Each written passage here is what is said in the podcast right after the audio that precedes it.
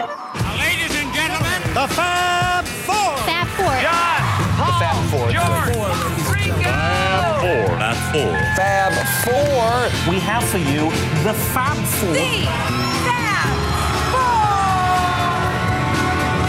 Fab Forecast. Legendary musician Tom Petty has passed away. TMZ reported that he was rushed to the hospital Sunday night after he was found unconscious. Petty rose to fame as the lead singer of Tom Petty and the Heartbreakers. He was 66 years old.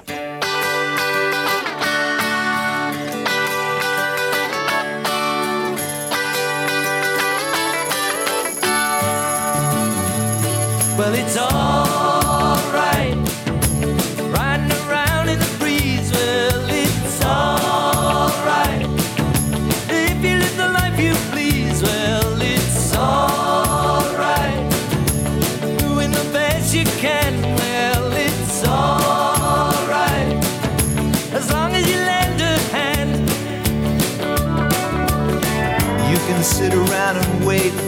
For the phone to ring. Waiting for someone to tell you everything. Sit around and wonder what tomorrow will bring. Maybe a diamond ring. Well, it's alright. Even if they say you're wrong, well, it's alright. Sometimes you gotta be strong. Well, it's somewhere to lay, well, it's alright. Every day is judgment day. Maybe somewhere down the road away.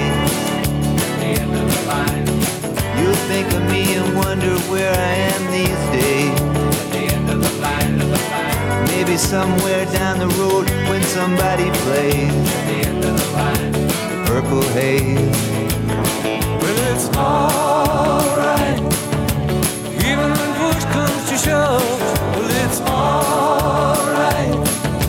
If you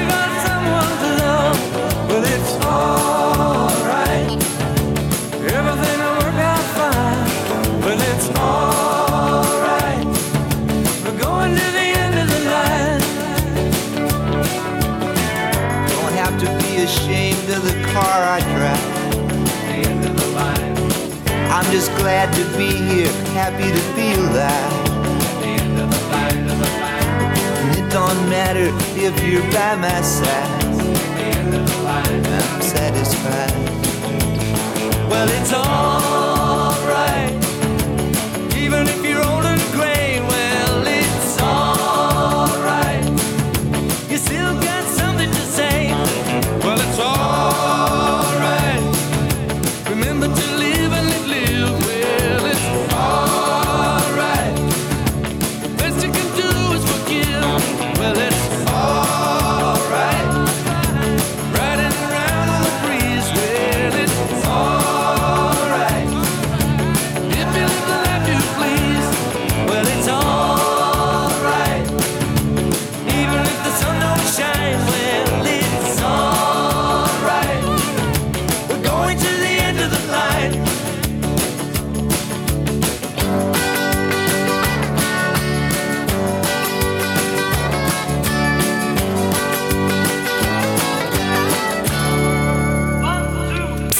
Forecast.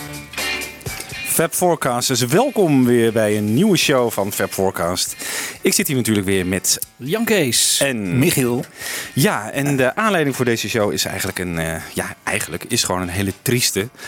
Tom Petty is overleden op eh, 2 oktober 2017. Dus eh, we hebben begin dit jaar een show gemaakt over alle, alle doden in 2016. Ja, in 2017 begint eh, rap eh, die richting op te gaan, jongens. Want hadden eerst Chuck Berry natuurlijk, waar we een show over hebben gemaakt.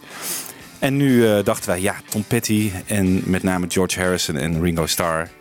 Dat is toch wel een connectie geweest. Dus, en hij verdient ook met, door zijn mooie muziek natuurlijk volgens mij gewoon, en volgens ons, een show op zichzelf. En zijn connectie met de Beatles. Dat is wel de rode draad die we in deze show gaan, gaan aanhouden. Ja, ik zat maandagavond 2 oktober op een terrasje. En toen kreeg ik een eh, berichtje van Michiel. Ja. Tom Petty Ja, had ik- een hartaanval gehad. Nou, kijk, een, een hartaanval, dat zeg je eigenlijk niet goed. Hij heeft een cardiac arrest. En dat is zeg maar een hartstilstand. Een stilstand, oké. En dat is, ja, ik, ik was door die woorden getreerd. Omdat ik wist dat Michael Jackson eh, ook is overleden aan een cardiac arrest, zeg maar. Dus je, ja, dat hart houdt gewoon op met pompen. En Ja. vrijwel onmiddellijk ook hersenschade. En dat zag je bij Tom Petty eigenlijk ook gebeuren. Ehm, de, de hersenactiviteit was op een gegeven moment niet meer aanwezig. En dan, eh, toen hebben ze de hele stekker eruit getrokken. Ja. Dus dat het echt Oh, heel serieuze koek was. Dat het, dat het niet goed was. Dit, eh, niet een hartaanval of zo. Of, Ja. eh, dat was wel duidelijk. Want ik kreeg nog een, nog een sms'je van mijn vriend Stijn Vens. Die zegt, ja, het schijnt u toch weer niet bevestigd te zijn. Er is nog Ja. even... Klopt, dat het werd het weer ingetrokken. Want het was een, eh, werd gezegd, tenminste op nu.nl las ik dat dan, dat hij dood was. Ja. Toen werd Ja. het toch weer ingetrokken. werd weer ingetrokken. Heel raar. Heel, Heel raar. raar. Ja, Nou, toen ja. was hij al wel overleden natuurlijk. Ja. Ja. Heel triest. Het schijnt nog wel dat de hele band zijn heartbreaker, zeg maar, zijn van 40 jaar lang, dat hij om zijn bed heeft Ja, gestaan. dat vond ik wel een heel mooi beeld. Ja. Ja, surrounded by his family and the Heartbreakers. Ja. Ja, ja, what's in the name? ja inderdaad. Maar wat is nou hè, bij jullie Ja. de eerste gedachte als je hoort Tom Petty dood? Ik bedoel, wat, wat is dan het eerste wat door je heen gaat? Wat, wat... Oh, dat gaat bij mij, ging er meteen door me heen. Ik heb hem nog live gezien in 2012. Oh ja. Wat ben ik daar blij mee, dat Ja. ik dat nog gezien heb. Heel egoïstisch eigenlijk, maar ja. Nou, bij mij was een gedachte een beetje vergelijkbaar, maar net de andere kant van de medaille. Van, eh, jammer dat ik dat, die show gemist heb. eh, in, eh, was het in 2012? 2012 Ja. in uh, Heineken Music Hall was dat toen nog. Nou, dat is meteen een goed punt. Want het is een beetje een artiest die, ja, die er gewoon is, weet je wel. En van wie je denkt van, nou, die gaat nog wel een tijdje mee. En eh, Ja. je neemt hem een beetje voor lief. En zijn platen eigenlijk ook, eerlijk gezegd. Ja, Als ik heel is- eerlijk ben, zijn laatste platen. Ja, het is allemaal echt gewoon redelijk Goed. goede kwaliteit, hè? Ja, ja. Maar Nee, kocht je het echt en ging je echt uh, volg het allemaal nu heel niet nauwkeurig? meer, nee. Maar dat heb ik in de jaren 90 wel eh, gedaan. Toen was ik voornamelijk een Petty-volger. maar eh, Ja. En natuurlijk ook door de Traveling Wilburys. Hè, want daar hadden we het net even over. Wanneer hebben we voor het eerst wat Tom Petty eh, gehoord? Dat is toch door de Traveling Wilburys. Ja. Daarvoor eh, kende ik hem niet. Nee. Voornamelijk in Amerika een grootheid. Absoluut. Echt, echt grote radiogrootheid. Ja. Ja, hij is heel groot geworden eh, halverwege jaren 70 in Amerika. Echt eigenlijk, dat hoor je nu ook wel in de, de, de commentaren op zijn leven. Een van de grote rock'n'roll acts samen met Springsteen en eh, Ja. van, van Amerika. Ja, maar toch hadden wij hier wij minder van hem gehoord. hè? Ik denk dat we in Nederland en misschien wel in Europa. Toch? Ja, maar ik dacht ook van, heeft hij dat op een gegeven moment niet over zichzelf afgeroepen? Want hij kwam hier ook nooit Nee. optreden. Hè? Zijn Oh ja. 2012 kwam hij dan even, maar dat was, daarvoor was het 24 jaar geleden. Dus ja, dan steek je er ook niet echt energie in om Nee. hier een eh, groot publiek te bereiken. Nee. Maar ja, hij is wel begonnen. Hij heeft volgens mij zijn eerste populariteit wel in Engeland gekregen. Ja, zeker. Dus in het Ehm, begin van zijn carrière wel. Ja, het is heel opvallend dat eh, op zijn debuut, eh, de debuutalbum van de Heartbreakers, eh, daar staat dus die single American Girl op, wat Ja. echt, een, echt een klassieker is inmiddels. Ja. Maar geen hit in Amerika en Nee. wel in Engeland, Ja. al in de jaren 70. Zullen we gewoon even een korte compilatie van de beste en de grootste hits van Tom Petty hier draaien? Ja, laten we doen.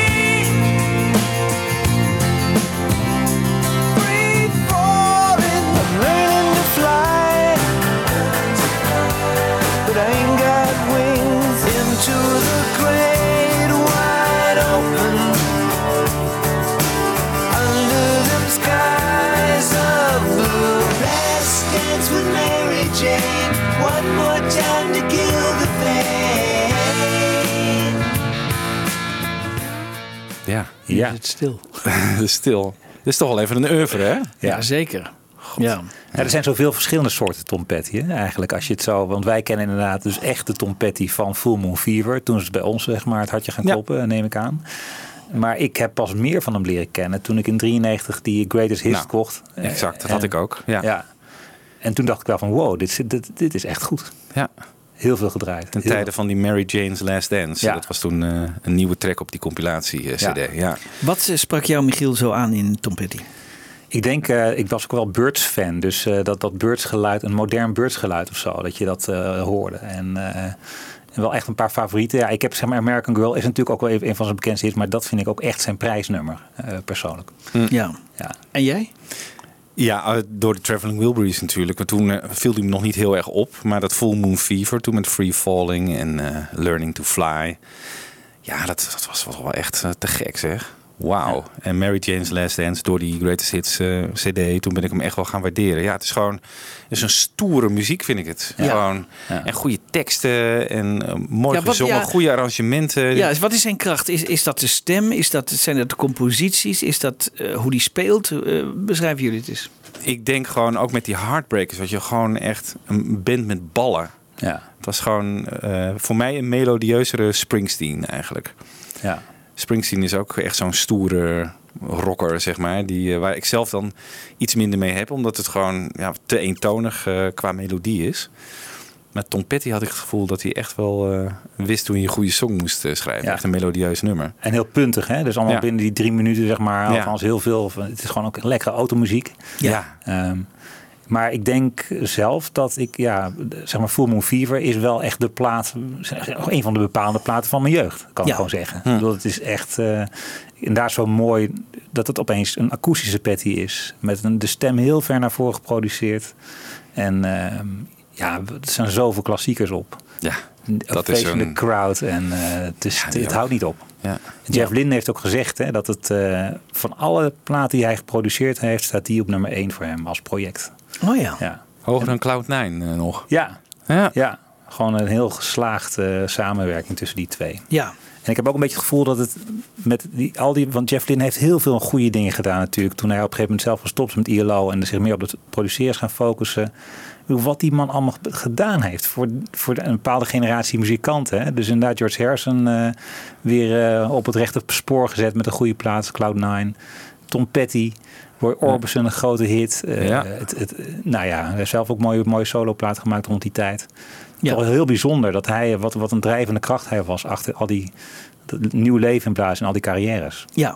En toch niet allemaal eh, na- naar één sound toewerkend. hè? Nee. Ik bedoel, heel verschillend. Daar was McCartney zo bang voor hè, bij de Anthology. Dat we echt de... de, Ja. de, de Maar hij heeft ook wel echt een sound, hè, Jeff Lynne. Ja, maar hij kon dus bij anderen dat ook loslaten, schijnbaar. Hè? Ik bedoel, eh, Patty Ja. klonk toch niet echt eh, de Jeff Lynne sound eh, door. Nou, vind ik wel hoor. Ja, de ELO sound. Nou, ja, niet Nee. ILO, maar wel Nee, een de her- Traveling Wilbury sound. Een beetje met veel akoestische gitaren en zo'n zo'n snare sound, weet je wel, van Ja. de drums. Die is heel, eh, Ja, ja. heel Oh, ja. kenmerkend. Ja. ja. Ja. En dat, wat dat betreft, toen hij met McCartney Flaming Pie eh, heeft gedaan, hè, een aantal nummers op die plaat. Toen heeft McCartney het wel redelijk in eh, eigen hand weten te houden. Dat is eigenlijk niet echt een stempel van Jeff Lynne op die plaat, vind ik. Heel af en toe in een koortje of zo nog, maar Ja. nou, dat Ja. is dan McCartney toch nog wel eh, echt in charge eh, geweest toen. Ja. ja. Nou ja, we gaan dus in deze show een beetje stilstaan bij de links tussen de Beatles en, eh, en Tom Petty. Maar eh, een van de interessante dingen die ik wel, eh, wel heb gelezen, want er is een nou, aardig boek van hem, eh, een leuke biografie van hem eh, geschreven door Warren Zanes. Die heb ik een beetje doorgenomen voor deze show. En ja, wat daarin heel mooi beschreven wordt, is de eerste keer dat Tom Petty, nou de eerste keer, de keer dat Tom Petty Elvis ontmoet. En dat vind ik ook zo mooi. Een beetje alsof, weet je wel, Bill Clinton heeft ooit nog een keer JFK in de Ja, hand geschud, ja, weet je wel. ja. Een beetje Ja, dat- van dat kaliber van, Ja. jeetje man, eh, jouw held heeft nog een keer echt, Ja. echt een, eh, een grote held ook nog een keer de hand geschud.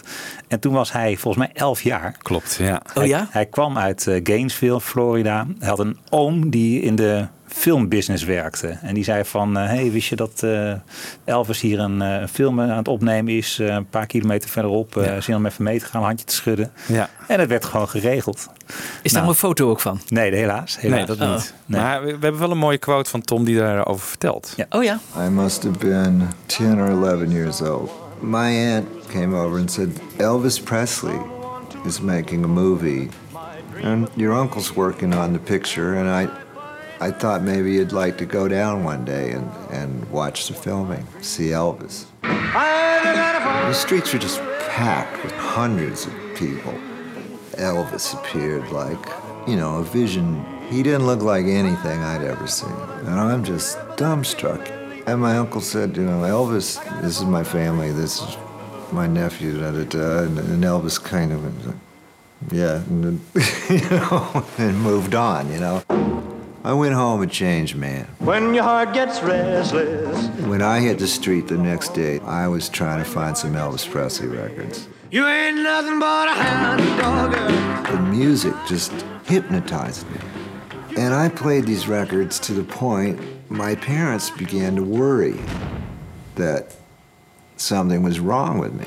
The hook was in really deep. I'm in about the fifth grade, and I'm playing 1950s records, and it's all I want to talk about. Even the other kids thought it was weird. I didn't have the faintest dream of being a musician or anything like that. I just loved to listen to it.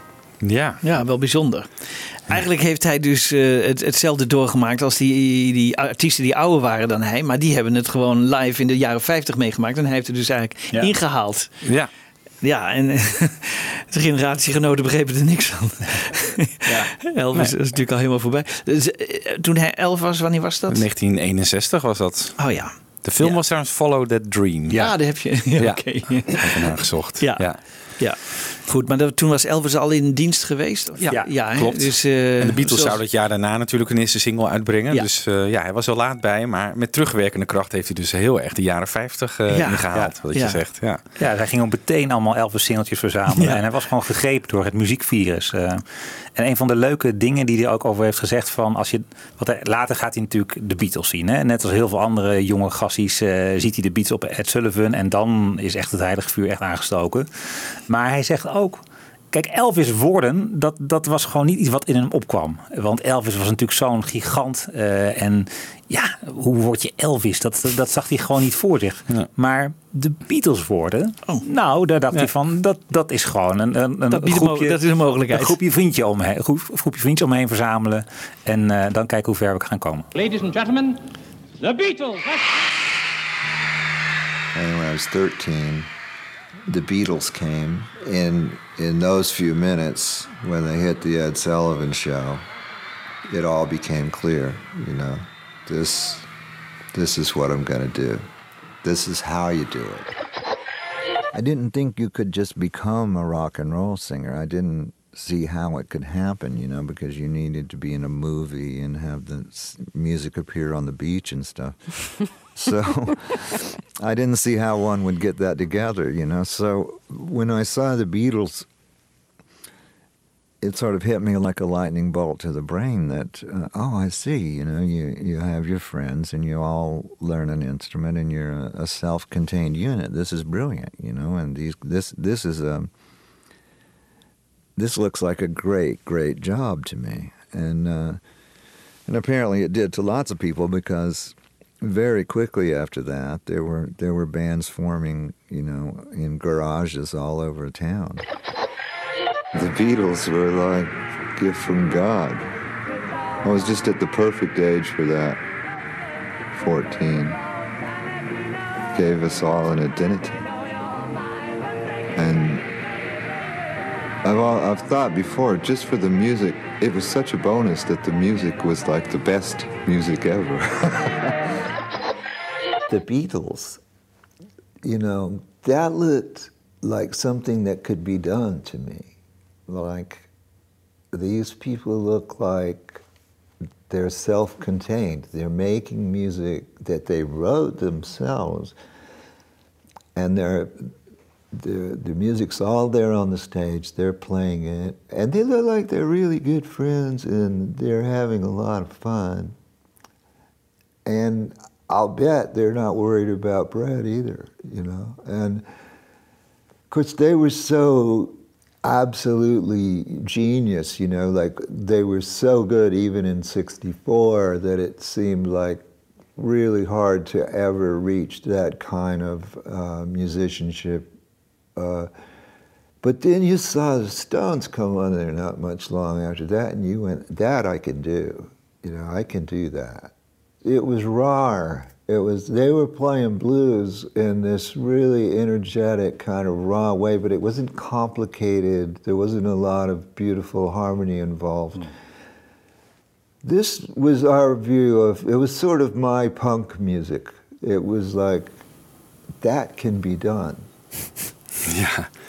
Het is een soort drietrapsraket, hè? Gewoon eh, eerst Elvis. Ja, dat kan, dat kan je gewoon niet eh, doen. De Beatles, ah, dat moet kunnen. Maar de Stones was echt van ja, dit kan. Dit kan. Ja, precies, ja. Ja. Ja. Dit niveau heb ik zeker. eh. Ja. Ja. Ik vind als je maar hoort praten, die Tom Petty, het doet me een beetje aan de Dude denken, weet je wel, Ja. van, eh, Oh, ja. van de Big Lebowski. Ja. Eh, weet je, die hele relaxe toon. Er zal ook genoeg wiet in gegaan zijn, Ja. denk ik. Ja. Maar dat weet ik wel zeker, ja. Ja. Maar zo gaat het, eh, dus het, ja, het vuurtje branden en eh, hij gaat eh, nou, natuurlijk een elektrische gitaar, op de, elektrische gitaar op de kop tikken. En zes jaar later, in 1970, vormt hij zijn eerste band al. En eh, die band heet Mud Crutch. Heeft bestaan van 1970 tot 1975, niet zo gek lang. En laat ook wel zien weer van je moet als, als startende muzikant moet je wel van een enorme hoeveelheid geduld beschikken ook weer. Hè? Ja. Want de echte doorbraak komt voor Patty pas echt zes jaar later, in 1976. Dus Ja. nou, Mudcrutch is dan al opgehouden te bestaan. Hebben een singeltje uitgebracht, maar er is niks geworden. En Maar misschien is het ook wel, wel goed geweest. Ik bedoel, hè, want de Beatles Ja. ook, die hebben jarenlang gewoon eh, geoefend en Ja. veel gespeeld en Ja. zo. Ja. Voordat je een bepaalde kwaliteit kunt ja, bereiken. maar McCartney was wel 20 toen, toen die Please Please mee opnam. Hè? Ja, En- maar en hij is met 14 of zo begonnen in de Ja. band. Dus, eh, dat, Ja, maar dat geldt toch al een beetje voor Tom Petty ook wel. Ik bedoel, die, die, die is met 20 begonnen, toch? Ja, Ja, met- was met een eigen 26. band. Ja, Ja, ja, ja. dat klopt. Ja. Maar nog niet de grote doorbraak. Dat Nee, is pas eh, nee. toen hij 26 was. Ja, toen hij 26 was. dat, Ja. is, dat is nou best nog relatief laat, zou je kunnen zeggen. Voor, Ja, voor, maar goed, als je elkaar niet zegt 14 begonnen en met 20 de grote doorbraak. Hè? Ja. Dus, eh, Dat is dan- wel even wat anders, ja. Dan, dan is het ook maar ook. Sting bijvoorbeeld, die is ook pas op late leeftijd eh, echt doorgebroken. Was hij volgens mij ook eind 20 of zo. Ja, ja, maar goed. het was niet zozeer Tom Petty. Die had altijd wel het gevoel van ja, muziek is gewoon mijn business. Maar die band, eh, ja, gewoon als band ontstaat er op een gegeven moment wel- wel onvrede als gewoon die doorbraak maar niet komt. En Oh, ja. Jaar in jaar uit ben je aan het spelen, je bent je helemaal uit de naad aan het werken en je verdient geen, geen sikke pit en eh, het, het werkt allemaal maar niet. En eigenlijk begint het pas echt te lopen hem als hij de Heartbreakers op, opricht. Ja, waarvan een heel groot gedeelte ook uit Mudcrutch komt, hè? Ja, Of Mudcrutch heeft hij ook een aantal jaren geleden nog weer eens eh, eh, heropgericht. Ja. Grappig heeft hij volgens mij nog twee platen meegemaakt ook. Nou ja, één in ieder geval. En Ja. het grappige is inderdaad, in die zin, als je zo terugkijkt, hè, hij, was, hij is overleden op zijn 66ste. Hij heeft een hele grote tour gemaakt. Eh, Een week voordat hij overleed was hij, had hij zijn laatste optreden gedaan. Hollywood Bowl. Ja. Hij heeft Mudcrutch nog een keer opgericht. Eh, er waren wel heel veel dingen ook rondgekomen of Oh, zo. ja. Natuurlijk hadden we wel verwacht van er zitten nog wel minimaal vier, vijf platen in die man. Ja. Hij was niet artistiek opgedroogd of zo. Maar Nee. Het is wel een carrière van 40 jaar waar we op terugkijken. Dus, eh, Zeker. Ja. Ja. Was die reunie nog wat, die van die plaat met Grudge? Ja, ik heb hem. Ik, vind, ik vond het wel een fijne plaat hoor. Ja. Ja, heel erg eh, eh, Tom Petty en de Heartbreakers-achtig, maar dan iets, ja, iets rauwer of zo. Ja. Ja, ik vond het een fijne plaat. Oké. Leuk. In 1974, gaan dan even twee jaartjes voor zijn doorbraak, dan ehm, worden zijn talenten dus al wel onderkend door onder andere Leon Russell. eh, waar hij voor eh, als tekstschrijver gaat, eh, gaat werken. Leon Russell heeft zijn eigen studiootje. En ja, daar nemen bands nummers op. En daar wordt ook gewoon muziek gemaakt. En Tom Petty die schrijft teksten op die muziek. En in een van die sessies, volgens mij de allereerste sessie in 1974, eh, ontmoet hij dus al George Harrison en Ringo Starr. The first session, in comes George Harrison and Ringo, Jim Keltner, and they didn't need any words, but those cats were so cool, you know? And I found myself, after the session when we were hanging out, I found myself slipping my sunglasses on, you know? Leon said, What the hell you doing with the dark glasses, man? I said, I don't know, it feels cool, you know, like Jimmy Keltner, he's got his, he goes, he's, he said, wearing sunglasses at night is an honor you earn.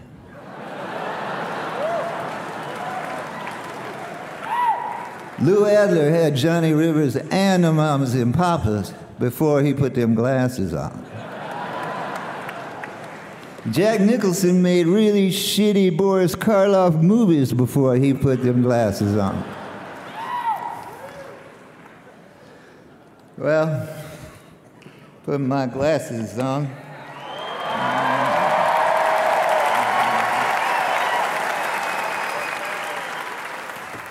Ja, dus tijdens een speech die hij eh, dit jaar, begin dit jaar, heeft eh, gegeven bij de Music Cares Award in Amerika. Het is gelieerd aan de Grammy Award, een soort Lifetime Achievement eh, prijs. En daar vertelde hij deze anekdote. En die heeft hij gekregen? Ja, heeft Nog hij net op tijd? Ja, nog net op tijd. Wow. Ja. Ja. En Ringo en eh, Olivia Harrison zaten in het publiek. Dus eh, ja, wat Michiel zegt, het is inderdaad wel een beetje misschien wel rondgekomen, toch nog met hem. Ja. Ja, dat Hij is heeft wel... alle mogelijke prijzen gehad en prijzen kunnen uitdelen. En, eh, ja. Maar toch, hè, iemand als een bedoel, als Dylan, die is gewoon ook enorm. eh, de, de, reacties waren echt overdonderend af en toe als je ze las. Eh, het Ja. is echt als een bom ingeslagen. Zeker.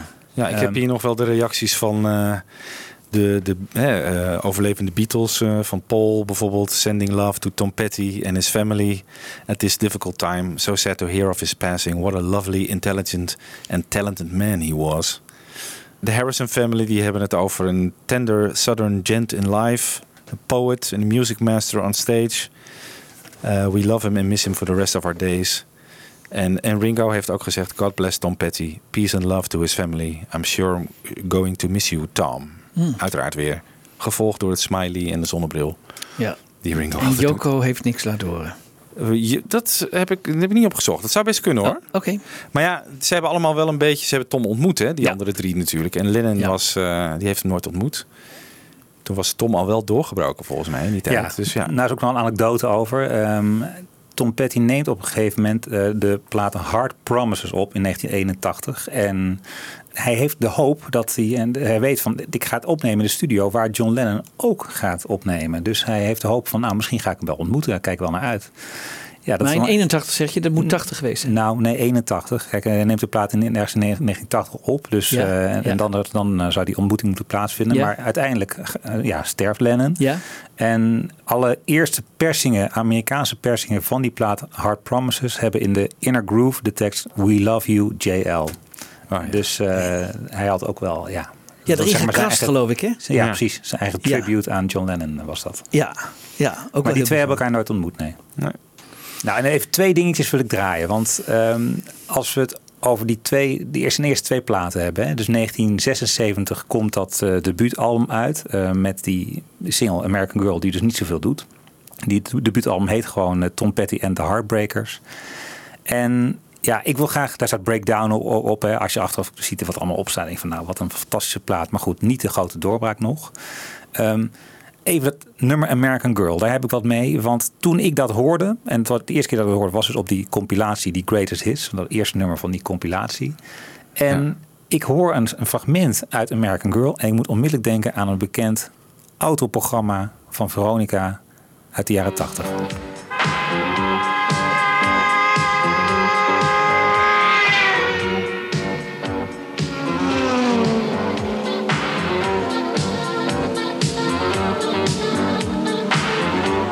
Misschien nog wel, hè? De Heilige Koe? Ja, de Heilige Koe, ja.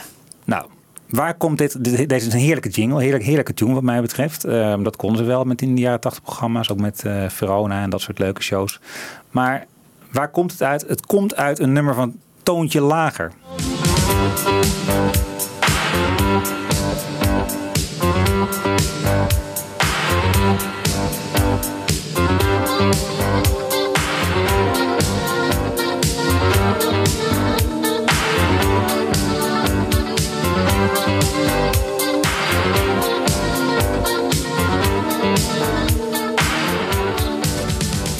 Ik hoor dus die plaat en ik denk van, nou, dit is gewoon... Ik weet nu eindelijk waar die tune vandaan komt. Komt uit American Girl. Luister maar even naar American Girl.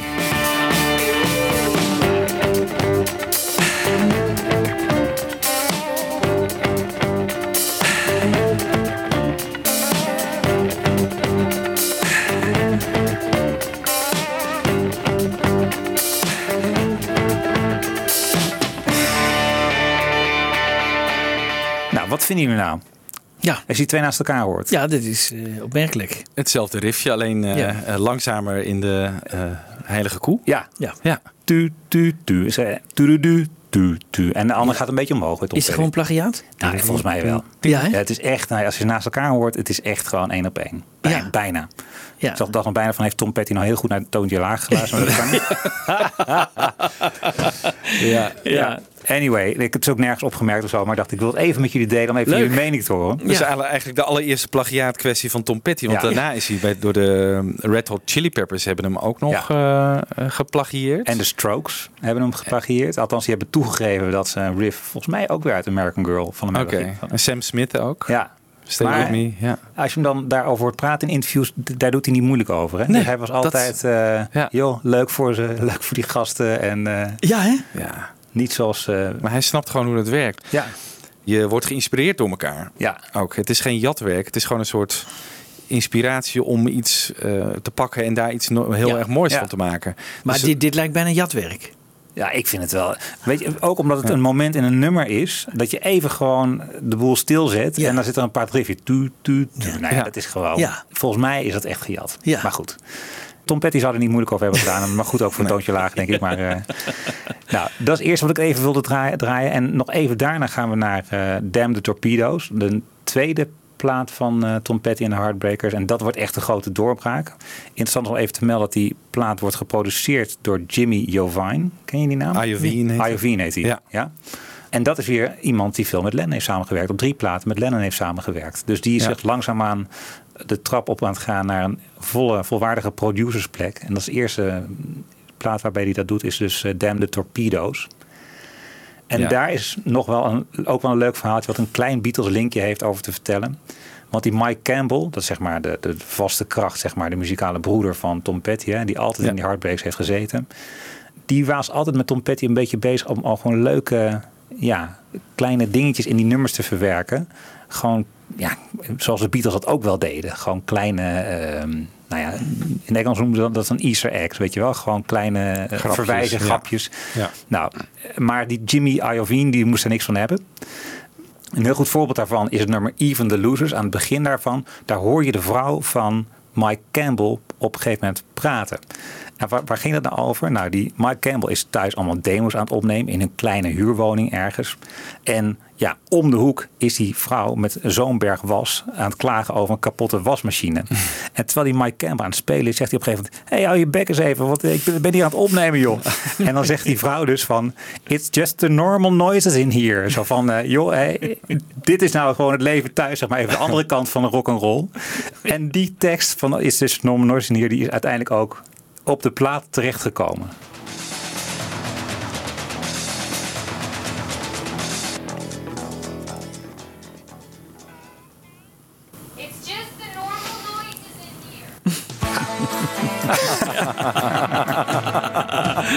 Ook heel geïrriteerd, hè? Ja, ja, ja, ja, heel leuk. Mooi. Nou, maar goed, dat wordt een hele, die, die, die plaat betekent echt de grote doorbraak van, eh, van Tom Petty en de Heartbreaks in Ja. Amerika. Ja. Refugee staat erop, hè? Ja. onder andere. Ja. Ja, volgens mij is het trouwens de derde plaat, als ik me niet vergis. Maar goed, dat, eh, dat, zoeken, we, dat zoeken we nog wel eens uit. We gaan dan naar, eh, even een paar jaar naar voren, naar 1988. En dan eh, vindt eigenlijk de eerste echte ontmoeting met eh, George Harrison plaats. En ja, natuurlijk de weg naar de, de Wilburys. Nou, we willen over de Wilburys nog een keer, dat hebben we in een vorige show ook al gezegd, een keer een aparte show maken. Dus dit gaan we echt eh, heel kort even aanstippen. Ik heb een quoteje van Tom Petty over het ontstaan van de Traveling Wilburys. He and Jeff had kind of pictured this group, the Traveling Wilburys, and, and George's idea was that he would handpick everybody in the band and it'd be the perfect little band. But I think the qualifications were more about who you could hang out with, you know, more so than like trying to find the best guy that did this or that. Though George liked to surround himself with people that were good at something, you know. George rang my bell one night and, and came in and said, uh, God, I just had dinner with Roy Orbison and Jeff, you know. I got this idea I've got to do an extra side for a single that I'm bringing out. I need a studio, so I called Bob Dylan, and, you know, Bob had a little studio out at his house, and so he's agreed to let me use the studio. I'm going to try to write something tonight, and and we'd do it. But I thought I'd have Roy on it too, and and if you want, you know, maybe you'd come too. And I, I said, yeah, well, I'd I'd love to come. Being beat up and battered Ja, dat is in een notendop dus hoe de Traveling Wilburys eh, zijn ontstaan. Ja. En die link eh, van George en Tom Petty komt eigenlijk via Dylan. Hè? Dylan is een beetje de, de schakel eh, daartussen. Ja, maar George heeft hem dus werkelijk gevraagd. ja. Heeft Tom Petty gevraagd? Ja, ja. ja. ja. ja. Maar ze hebben elkaar via eh, Bob Dylan. Want Tom Petty was aan het toeren met Bob Dylan. Die was eh, de begeleidingsband van Dylan. En in Londen zijn ze toen een keer eh, backstage gekomen daar. George en Ringo geloof ik ook. En Derek Taylor was erbij.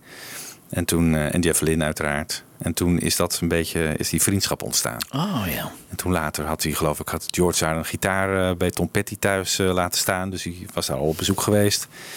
En die ging hij toen ophalen. En toen had hij dat verhaal van... hé, hey, eh, ik wil een band beginnen met, eh, met Bob en eh, Jeff. Heb je zin om mee te doen? Nou ja, en zo geschieden. The rest was history. Ja. Ja. En dat is dus ook inderdaad het eerste contact met Jeff Lynne. Eh, Tom Petty was heel erg onder de indruk van Cloud9. Jeff had daar al, ook tijdens die ontmoeting, een, een tape van aan Tom Petty gegeven. En die is dat gaan luisteren. En op een gegeven moment zijn die twee elkaar tegengekomen in L.A. En toen vroeg Tom van, hey, wat eh, denk je ervan? Ik ben heel erg onder de indruk van die plaat. Wil je ook met mij samenwerken? En dat wordt dus Full Moon Fever. Ja. Ja, er ging nog iets aan vooraf, want ehm, Let Me Up, I've Had Enough. Dat was dan de laatste, voorlopig even de laatste plaat van Tom Petty en the Heartbreakers uit 1987. En die plaat, ja, die doet het niet heel goed. En daar heeft Tom Petty ook niet zoveel mee. Dus hij is ook een beetje op een soort doodspoor gekomen met die, met die groep. Dus voor hem is ook wel tijd om echt iets nieuws te beginnen. En nog wel opvallend als je dat een verhaal wordt over Full Moon Fever. Op een gegeven moment heeft hij dus die plaat zo'n beetje helemaal klaar. En MCA, wat onze platenmaatschappij is, die weigert hem gewoon uit te brengen. Die, eh, de eerste, dat geloof je gewoon niet. Dat is toch niet voor te stellen? Ja, ongelooflijk. Ja. En nou, later, ehm, volgens mij is het pas rond eh, Wildflowers, stapt hij ook over naar eh, Warner Brothers. Hè? Dat is de andere, de andere platenmaatschappij waar hij zijn- zijn oog op heeft laten vallen. En het schijnt ook dat Tom Petty zo gecharmeerd was van Warner Brothers vanwege een hele belangrijke man daar, Mo Austin. Ja. Die eh, zelf ook uiteindelijk in de Rock and Roll Hall of Fame terecht is gekomen. Die bekend stond om zijn hele goede band met zijn artiesten. Die hij ook eigenlijk heel erg vrij liet. Zo heeft hij bijvoorbeeld bij George Harrison, tegen George Harrison nooit gezegd toen George Harrison zei van ik ga nu eens even vijf jaar tuinieren.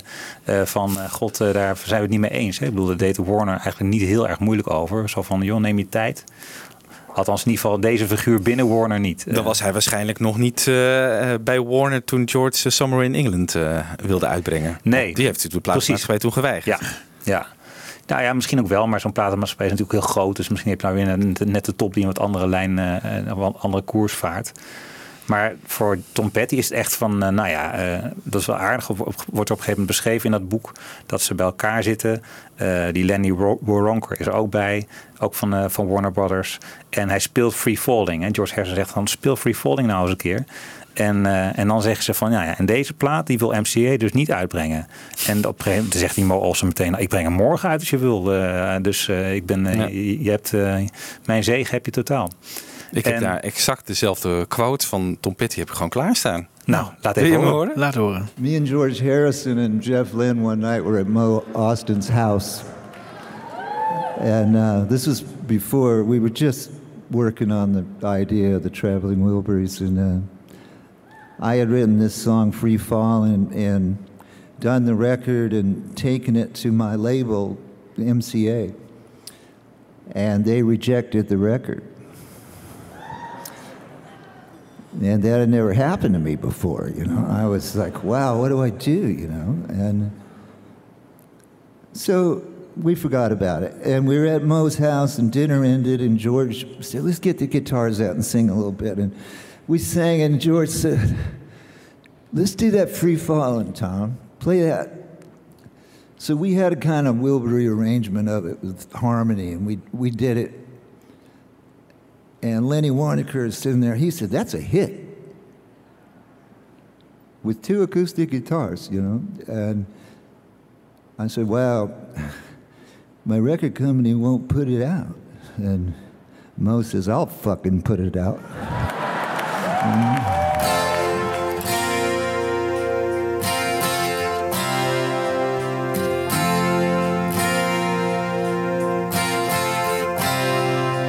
She's a good girl, loves her mama, loves Jesus in America too. She's a good girl, is crazy about Elvis, loves horses. And her boyfriend too.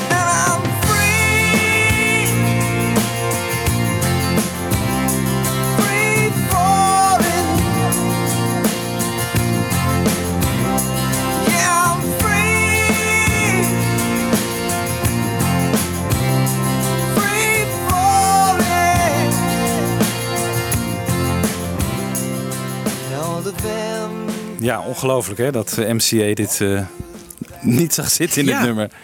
Hoe kan dat? Want eh, ik bedoel, eh, zelfs als het een flop is, verdienen ze er nog aan volgens mij. Maar waarom geven ze zo'n plaat niet uit? Volgens mij vonden ze hem ook te kort. Dus hij moest dan wat, wat nummers bij sowieso. Dat weet ik wel. En die heeft hij ook nog opgenomen. Ja. Maar wat het was, dat weet ik niet. Ze zullen spijt gehad hebben, Ja. toch? Was hij verplicht om nog bij MCA een album uit te brengen? Want hij ging dus vrij makkelijk naar Warner eh, Ja. waarschijnlijk. Ja, maar dat was pas rond 2001, hè? Dus uh, althans rond, rond eh, Wildflower. Nee, dat is een paar jaar, jaar later. Sorry. Dat is 94 volgens mij Oké, Wildfire. dus dat is al vrij kort daarna, ja. Ja. ja. Nou, hij was inderdaad verplicht om nog één... Ik weet het nu weer. Hij was nog één studioplaat op te nemen voor MCA. En daarvan zei Tom Petty toen van... Ja, daar heb ik echt helemaal geen zin in. Eh, ik wil die laatste plaat... eh, ik wil het contract niet, eh, niet nakomen.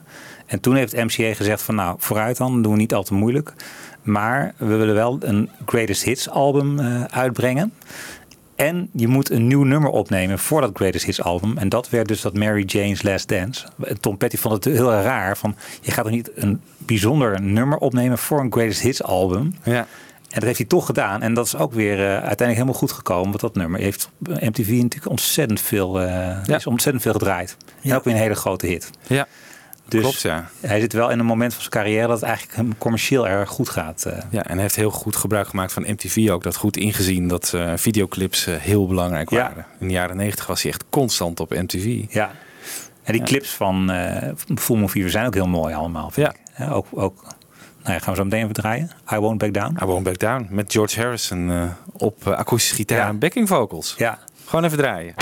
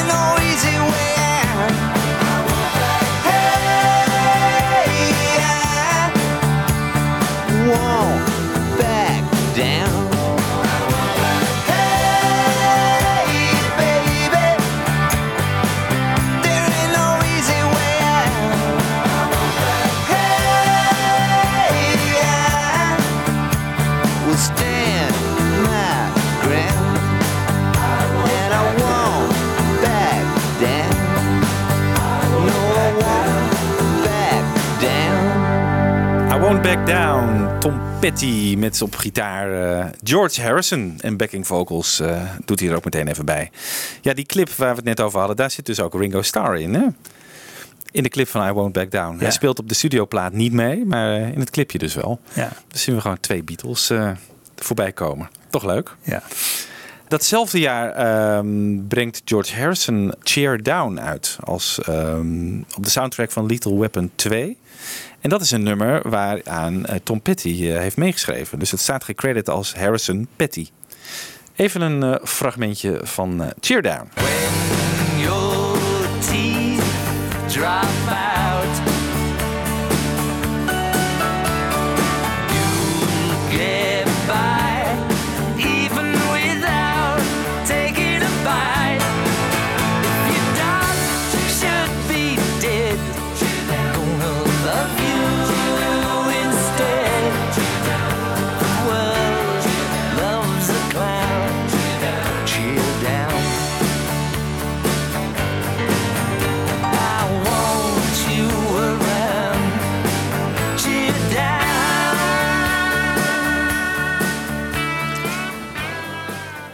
Een hele grappige tekst. If your teeth drop out.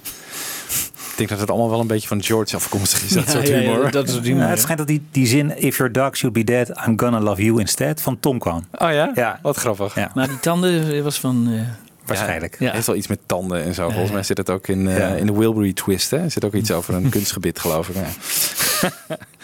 Maar eh, ja, Tom zit helemaal in dat, eh, in dat wereldje. Heeft echt gewoon een set nieuwe vrienden opgedaan sinds eh, die ontmoeting met, met George en Jeff. En Roy Orbison is natuurlijk in de tussentijd overleden.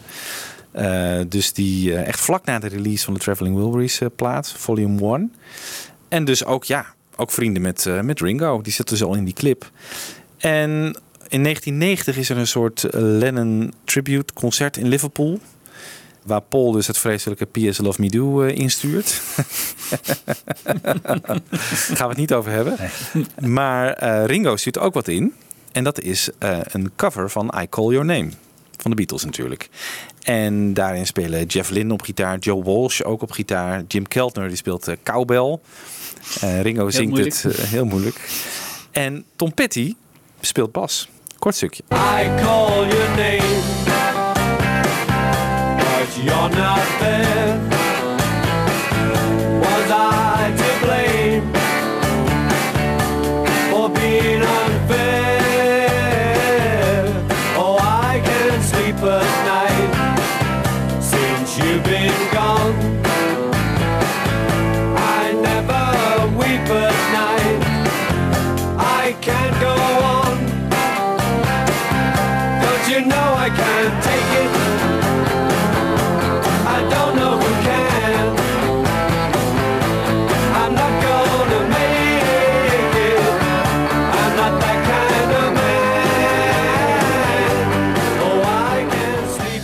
Vind ik dus eigenlijk gewoon een heel erg lekkere versie.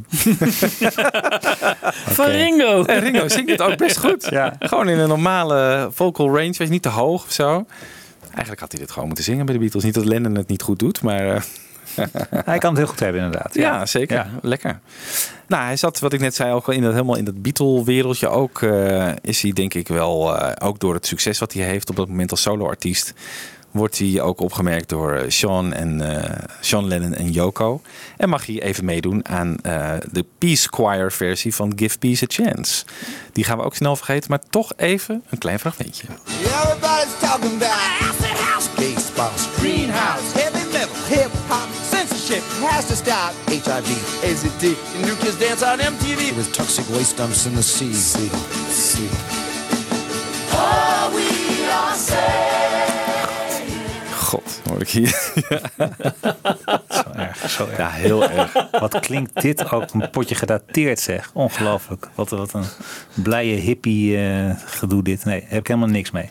Ehm, Vond je het origineel ook al niks? nou, ik, dat je het dan later weer gaat opnemen. Nee, dat is echt... eh, Heeft het iets gedaan ook op de charts of zo? Ik kan me bijna niet voorstellen. Geen idee. Nee, maar ik zou, Lenny Kravitz komt volgens mij ook voorbij. Er komen best nog wel wat eh, grote namen voorbij hoor. Ja. Maar ja, het is echt een draak inderdaad. Ja, verschrikkelijk. Heb- Jij noemde even de naam van Sean, eh, Sean, Sean. Sean Lennon. Ja. Ja. Ik vond het wel aardig om even te melden. ehm, wat ik wel heel leuk vond, is als op een gegeven moment in 2002, geloof ik, rond die tijd, kan er een jaartje na zitten, dan worden de Heartbreakers eh, in de Rock and Roll Hall of Fame ingewijd. Hè? Heb je daar ook nog een fragment van zo meteen? Nee. Oké, nou, dat Daar mag je gerust over praten nou, nu. Eh, Jacob Dylan, de zoon van, van Bob, Van Bob. die mag, hem, eh, mag, mag, het, eh, mag het verhaal gaan houden. Schijnt dat Jacob Dylan daar nog erg tegen opzag. Maar Tom Petty die hield voet bij stuk. Die zei van als jij bij dit wereldje wil horen, dan horen dit soort dingen er ook bij. Dan moet je gewoon andere, ja, moet je gewoon op een gegeven moment eh, de eer gunnen en, en een speech houden. En een van de dingen die ik wel heel grappig vond, die Jacob Dylan daar op een gegeven moment in zegt, is dat hij op een gegeven moment speelde met de twee dochtertjes van Tom Petty. En dat Jacob Dylan dus naar die dochters keek en zei van... Jullie vader is Tom Petty. nee, maar ik zit even van hoe die al die kinderen van die wereldberoemde Dani, eh, Sean, eh, die, Jacob en die, die zusjes Patty hebben natuurlijk allemaal met elkaar gespeeld, weet je wel. Zeker. En hoe, hoe die naar elkaar keken en dat je dan vervolgens ook nog eens een keer zo'n Jacob Dylan hebt die zegt van jeetje zegt, Ja. jij hebt wel een hele beroemde vader. Ja, want je eigen vader is nooit cool natuurlijk. Nee, hè? nee, precies. Eh, Oké, nou we gaan nog even verder. Eh, 1992 zitten we nu. Ehm, Tom Petty die werkt mee aan het Time Takes Time album van Ringo. Maar zijn bijdrage eh, wordt nooit eh, uitgebracht omdat blijkbaar ja, het nummer niet goed genoeg was. En ehm, het schijnt ook eh, dat Jeff Lynne zegt het is maar beter dat we dit ook niet eh, horen. Nou, ja, Oh, goed. dan zijn we extra benieuwd natuurlijk. Hè? Ja, zeker. Ja. In 1993 krijgt Tom Petty best wel een eer, want dan mag hij eh, tijdens de Billboard Award, Lifetime Achievement Award voor George Harrison, mag hij eh, de speech doen. Voor, eh, om George daar in, te le- wijden, In ja. te wijden, leiden, ja. Eh, daar heb ik even een fragment van. Um, tonight, Billboard honors George Harrison with his highest accolade as he becomes the first recipient of the Century Award. I've been asked to share a few thoughts on George, which is fair enough as he's given me so many thoughts. George Harrison makes me think of the fabulous Beatles arriving like a vision to an entire generation of girls screaming music better than you can dream of coming out of every radio. Makes me think of uh, rockabilly solos and Gretsch guitars and Carl Perkins and Beethoven rolling over. Makes me smell incense and hear an Indian orchestra. I think of the inner light and a seeker and a joker and how the further one travels, the less one knows.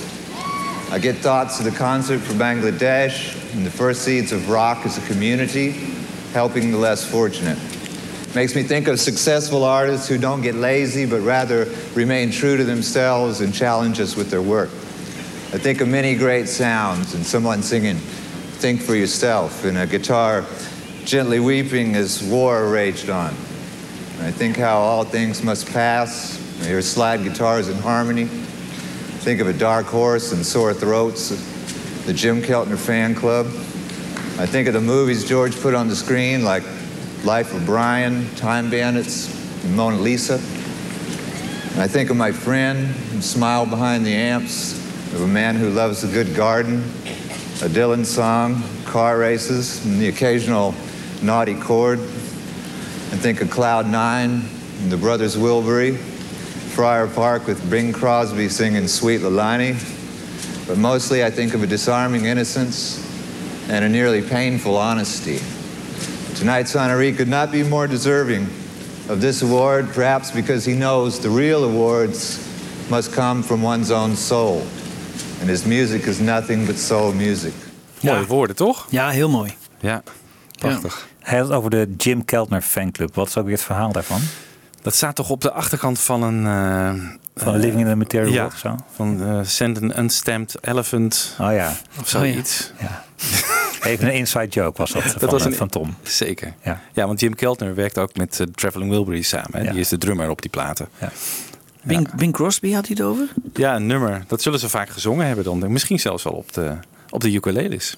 Oh ja. Waar Tom ook nog een hele leuke anekdote over heeft. He showed up one day and he came in with two ukuleles and he gave me one. He goes, You gotta w- play this thing. It's great, you know, let's jam, you know. And I said, I have no idea how to play a ukulele. Ah, it's no, no problem. I'll show you. You know. So we spent the rest of the day playing ukuleles, and I mean, I mean, playing ukuleles, strolling around the yard playing ukulele. My wrist hurt the next day, but he taught me how to play it. You know, and, and uh, the chord formations. And when he was going, I walked out to the car, and he, he said, "Well, wait, I want to, I want to leave some ukuleles here." And he'd already given me one, you know. I said, "Well, I've got th- no, no we, we may need more." and he opened his trunk, and he he had a lot of ukuleles in the trunk. And I think he left four at my house, and he said, "Well, you know, you know, you never know when we might need them, because everybody doesn't carry one around." Mooi hè? Dus dit is ook niet zo bijzonder dat Paul McCartney een ukulele heeft gekregen. George Harrison. George is gewoon echt een eh, Die gaf hij echt aan iedereen. Ja. Zelfs aan Paul McCartney. Ja. Ja. ja. Nou, maar Paul heeft hem gekregen eh, inderdaad eh, tijdens het eten. Hè? Dat vertelt hij altijd op het podium. Ja, Ja, dat is We misschien... dinner. Bla bla bla. Ja. Even kijken, waar zijn we gebleven? 1994. Ringo Starr speelt drums op het nummer To Find a Friend. And the days went by like paper in the wind. Everything changed, then changed again. It's hard to find a friend. It's hard to find a friend.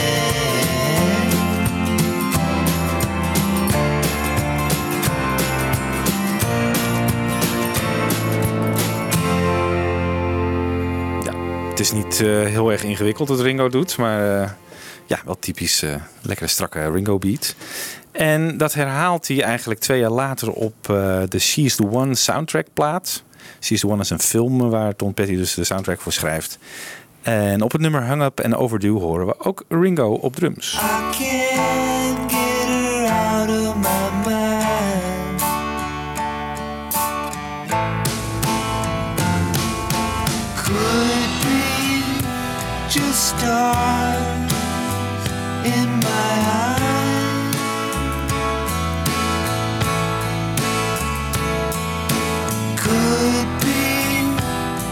this won't happen twice?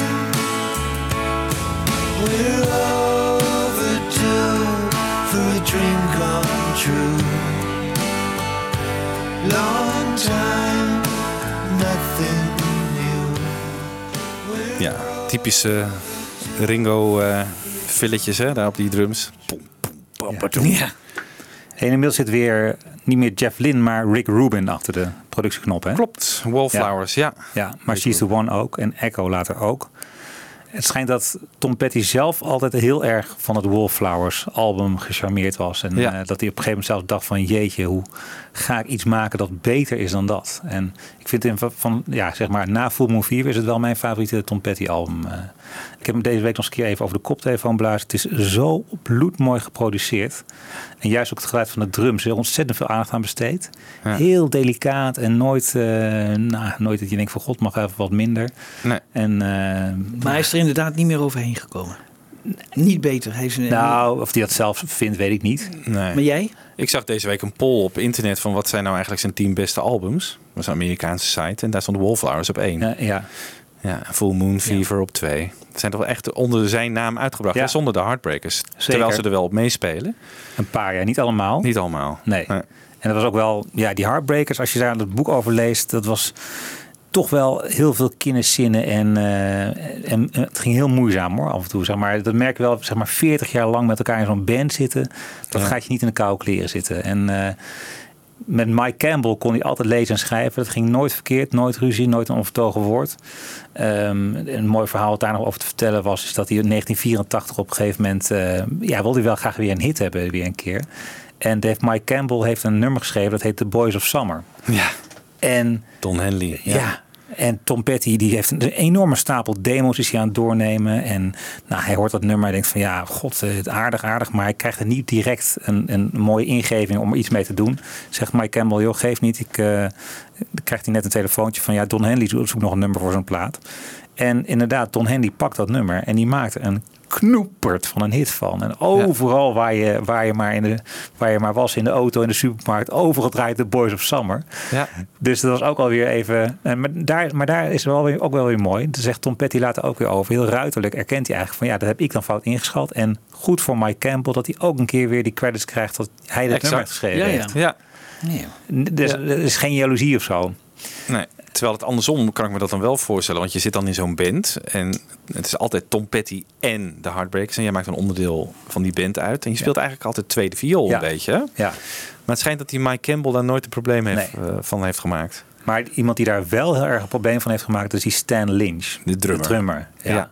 Oh, dat was altijd mot. Dat, en die had niet een houding van, eh, ja, hij is, hij is de baas, hij is toch degene die zingt, hij heeft degene die alle nummers schrijft. Ja, eh, toch een beetje de, de drijvende kracht achter onze, onze band. Nee, die had juist een, een beetje een soort ja, gestold wantrouwen. Dus ja, we moeten, we moeten de baas controleren, in de gaten houden of hij geen rare dingen doet. En inderdaad, die solo-projecten, dus Wildflowers en eh, Full Moon Full Moon Fever, daar ging Stan Lynch dus aan iedereen die maar wilde vertellen. In Rolling Stone en allerlei bladen. Ging hij- dat dat gewoon echte klotenplaten waren. Dat het niks voorstelde. Dat zich in de gla- steek gelaten voelde. eh, gewoon mot. En, en, en, en, en nou, ja, uiteindelijk leidt dat ook vlak voor dat Wallflowers album tot het ontslag van Stan Lynch uit die Heartbreakers. En dan kan je even Ja. nagaan dat je dan, volgens mij zitten ze dan zo'n beetje 30 jaar bij elkaar in de band. Ja. Rond die tijd, dat is, dat is wel. En dan nog, ja. Dat is natuurlijk een drama. Ja, 20 jaar denk Ja. ik. Ja. Ja, ja, iets langer wel, maar eh, Ja. Alsnog ontslagen. ja, alsnog Maar ontslagen. ja, uit we zelf naar gemaakt dus. Zeker. Maar je ziet, eh, en dat is ook wel aardig om even te kijken naar op het moment dat Tom Petty dus in die Rock'n'Roll Hall of Fame wordt ingewijd door die Jacob Dylan. Dan zie je die band achter staan. Nou ja, Mike Campbell is meteen is gewoon eh, alleen maar goede vrienden. Stan Lynch met een heel erg vertrokken gezicht en heel pijnlijk zegt hij van, nou ja goed, ik, het was een grote eer om deze band, in deze band gezeten te hebben. Nou, die Ron Blair is er ook bij, die bassist die ook eh, al vroeg in, uit de band is ontslagen. Die is dan weer opgevolgd door Howie Epstein. Howie Epstein staat er ook bij.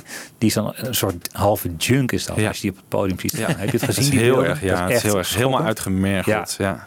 Die is daar ook aan dood gegaan. En toen is die Howie Epstein, die bassist die vroeger is ontslagen, is toen weer Teruggehaald. terugge- teruggehaald. Nee, Ron Blair. eh, Ron Blair heet, zei ik dat niet? ja, jij zei Howie Epstein. Maar, oh ja, eh, ja. Ron Blair bedoel Ja. ik, ja. Ja, Die Ron Blair is dus weer teruggehaald. ja. ongelooflijk. Maar het, is, het is nog niet makkelijk om een, zo'n band met vijf mannen Nee. een beetje soepel te laten lopen 40 jaar lang. Dat is... eh, Nee. Nou, we gaan weer even verder met eh, de Beatle-connectie. Want die is er in 1998 op het eh, album Vertical Man. Weer Ringo Starr. Dus Ringo werkte in de jaren 90 best wel regelmatig met Tom Petty eh, samen. Nu dus na Time Takes Time, waar- waarop Tom Petty dus niet te horen is... is hij wel te horen op Vertical Man in het nummer Drift Away. En dan mag je zelfs een coupletje zingen. Give me the beat, boys, free my soul. I wanna get lost in your rock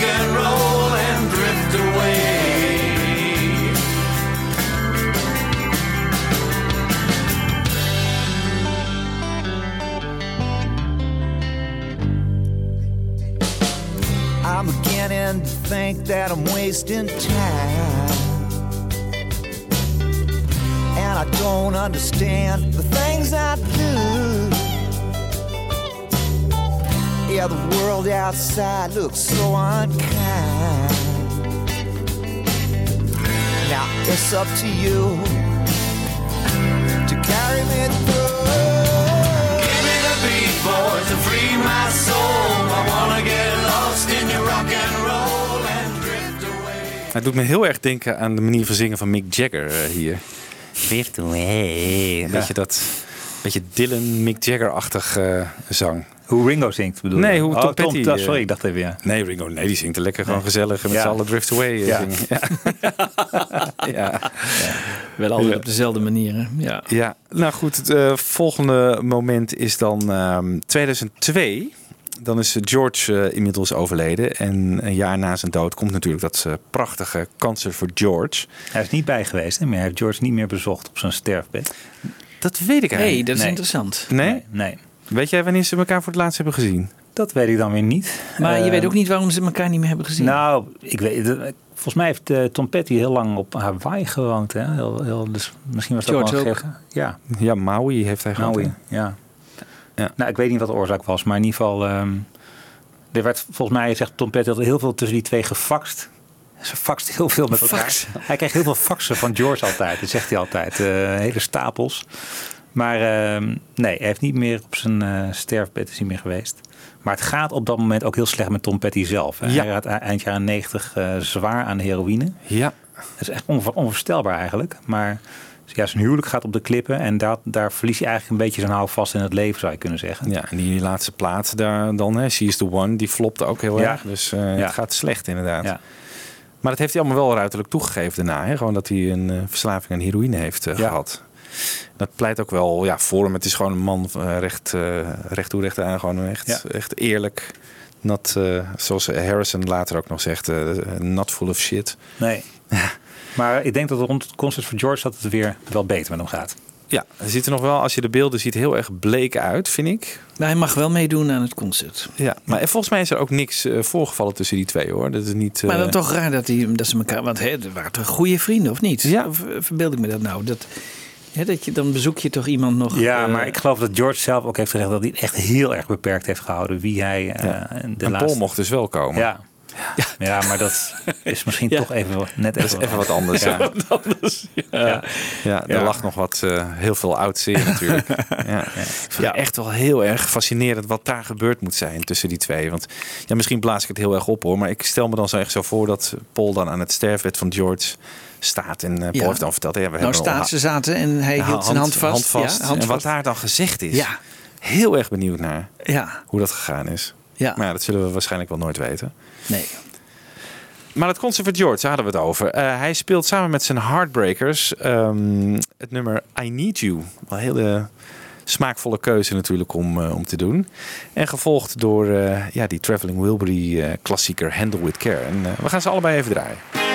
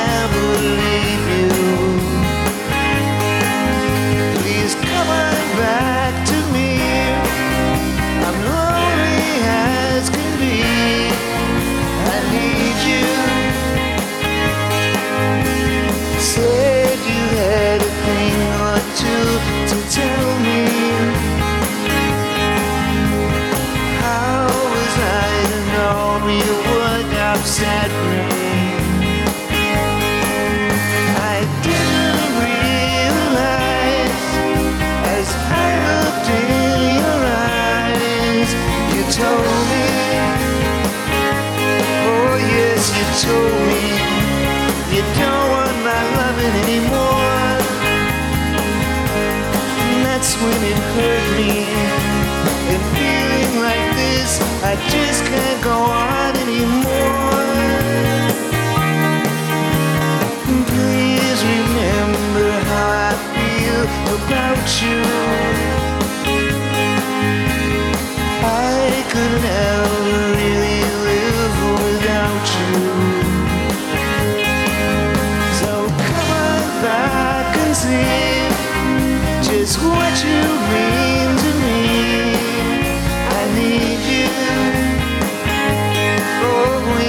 told me you don't want my loving anymore.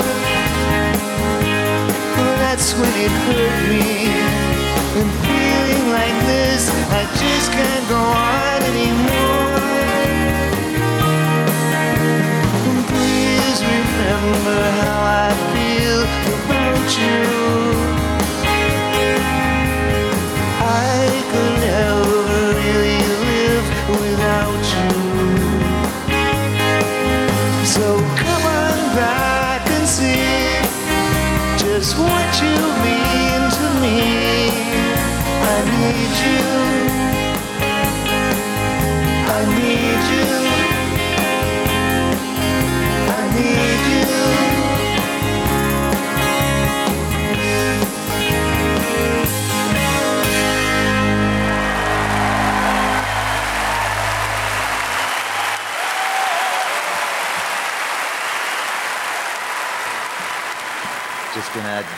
Lynn, and Danny in for traveling Wilburys. Fab Forecast.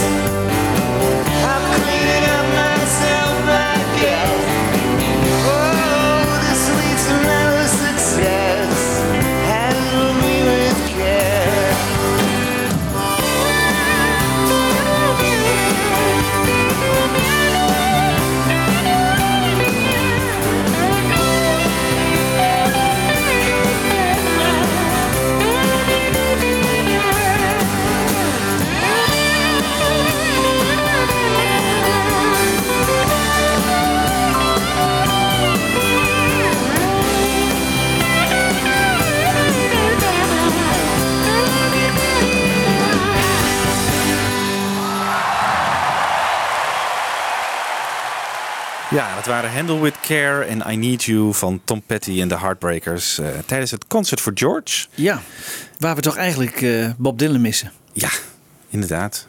Dat was toch wel... eh, Hoe is dat toch mogelijk, hè? Ja, die had volgens mij echt eh, concerten op dat moment Ja, in het maar- buitenland. Maar ja, toch. Dat had hij natuurlijk één avond kunnen verzetten of wat dan ook. Of eh, twee. Ik bedoel, dat, voor zo'n gelegenheid... eh, hè? Ja, maar als je al niet op kon dagen voor de Nobelprijs, eh, ja. Ja, Hij heeft wel een maar- handje van, Nee, hè? ja, goed, maar voor zijn vriend George. Ik, ik, nee, dat is, on- dat is onvergeeflijk. Vind ik. Jij vindt het onvergeeflijk zelfs? Ja, vind ik wel. Vind Ja. ik wel. Vind ik Hij heeft nog wel Something live gespeeld in zijn eigen show, hè? Maar ja, dan in zijn eigen show natuurlijk. Ja, goed. ja, maar dat is ik probeer het goed te praten voor Bob, maar het is inderdaad, nee, het was... eh, Nee, hebt het echt gemist. Ja. Eh, Heel jammer. Ja, dit is echt vreselijk. Goed. Vreselijk. Ja, nee, ik vind het echt... Nee, maar, Ja, ik heb zelf altijd een beetje met, met, met eh, Paul McCartney die niet, niet naar de begrafenis van zijn eigen vader gaat, weet je wel. Dan Ja. ik, Jezus, hoe, hoe verzin je dat? Ja. Ja. Je kan nog in zo'n drukke tour zitten, maar kom op zeg. Ja, Eh, of niet naar de inauguratie van de Beatles in de hè, Rock and Roll Hall of, Hall of Fame. Ja. Hè, dat, dat, Ja. dat, is ook, dat kan ook niet. Ik bedoel, dat zijn ook dingen die je niet kunt. Maar Ja. dit vind ik nog een gaatje. Ja, volgens mij had Bob Dylan eigenlijk gewoon een concert ergens. En, Ja, maar, dat, is geen, dat is geen excuus. Dat is geen excuus. Iedereen had begrepen dat hij daar moet zijn. En dan had, hij, dat- had hij dat een, eh, een paar weken later, of weet ik wanneer, eh, opnieuw gedaan. En dat had iedereen begrepen en daar had niemand een punt gevonden. Maar dit, dit, dit is echt, ja. Aan de andere kant heb je nu gewoon een plaat waar iedereen gewoon heel zuiver op zingt. En dat, eh, ja. Heb je een punt, maar... Ja, nou, precies. Ja. Dus ze mogen allemaal blij zijn. Ja, We hadden die kraai toch graag even gehoord daar.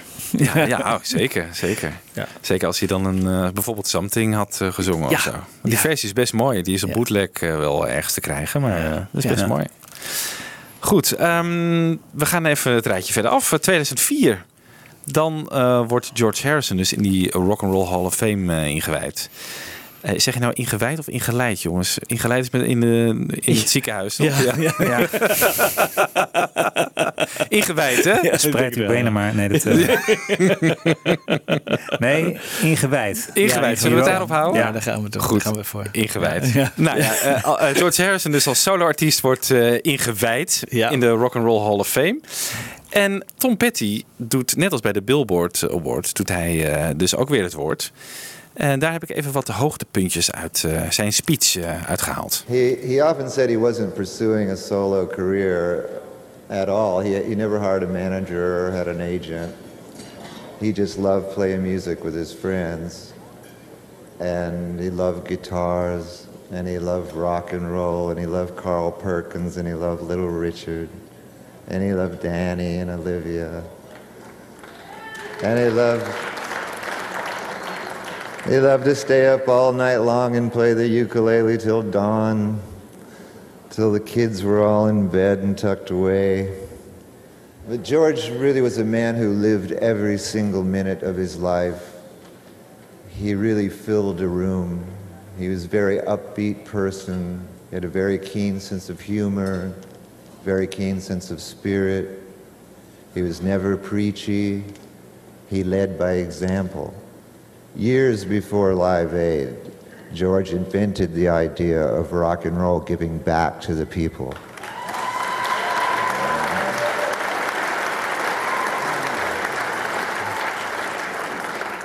And I know, as I look around, I know many of you in the room knew him.